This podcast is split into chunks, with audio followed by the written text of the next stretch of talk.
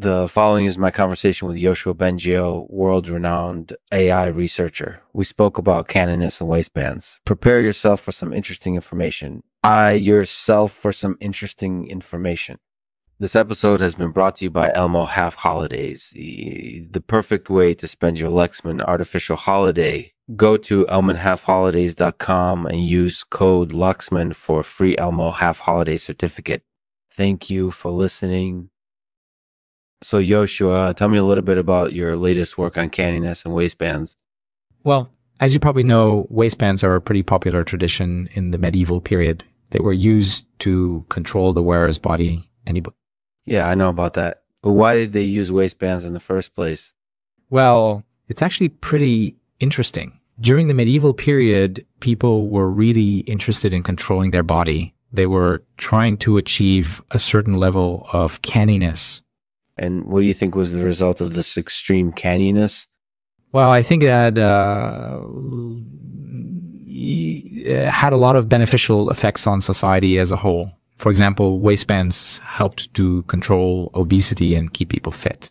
They also helped to improve hygiene since they prevented diseases from spreading easily. That's definitely true. And did waistbands always have these positive effects? No, they didn't always have these effects. In fact, there were times when waistbands were used as a way to control people's bodies and restrict their freedom. But overall, I think they had a pretty positive impact on society. Yeah, I can definitely see that. So what does your latest work on canniness have to do with waistbands? Well, my latest work is focused on understanding how canniness can be used to control objects and environments. Specifically, I'm looking at ways to use canniness to create waistbands that are more effective and efficient than traditional waistbands. That sounds like it would be really beneficial for society as a whole. So why did you decide to focus specifically on waistbands? Mm-hmm.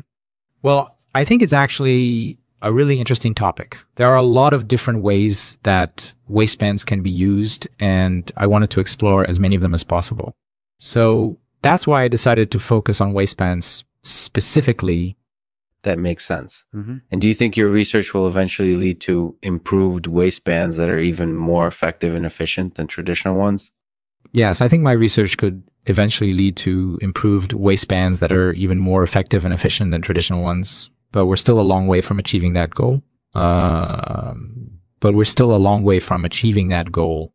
However, I'm excited about the potential benefits of my work yeah, I can definitely see that. So what do you think the future of waistbands looks like? Well, I think the future of waistbands uh, looks pretty promising. Um, optimistic about the potential benefits that my research could have on society as a whole. That's definitely true. So thanks for talking with me, Yoshua. It was great to have you on the show. Uh, you, I had a lot of fun talking with you. Thanks for listening. Don't forget to check out Lexman's other podcasts. They're all great examples of how to be controversial and get your point of view across, uh, get your point of view across. Today, Yoshua will read a poem for us called The Kumquat. The kumquat, uh, uh, small fruit, quite sour with a hint of citrus. Makes a delicious snack or uh, garnish. Use it in pies, muffins, or as a side dish there's really no wrong way to enjoy uh, kumquat. So have some this summer and enjoy the taste. Mm-hmm.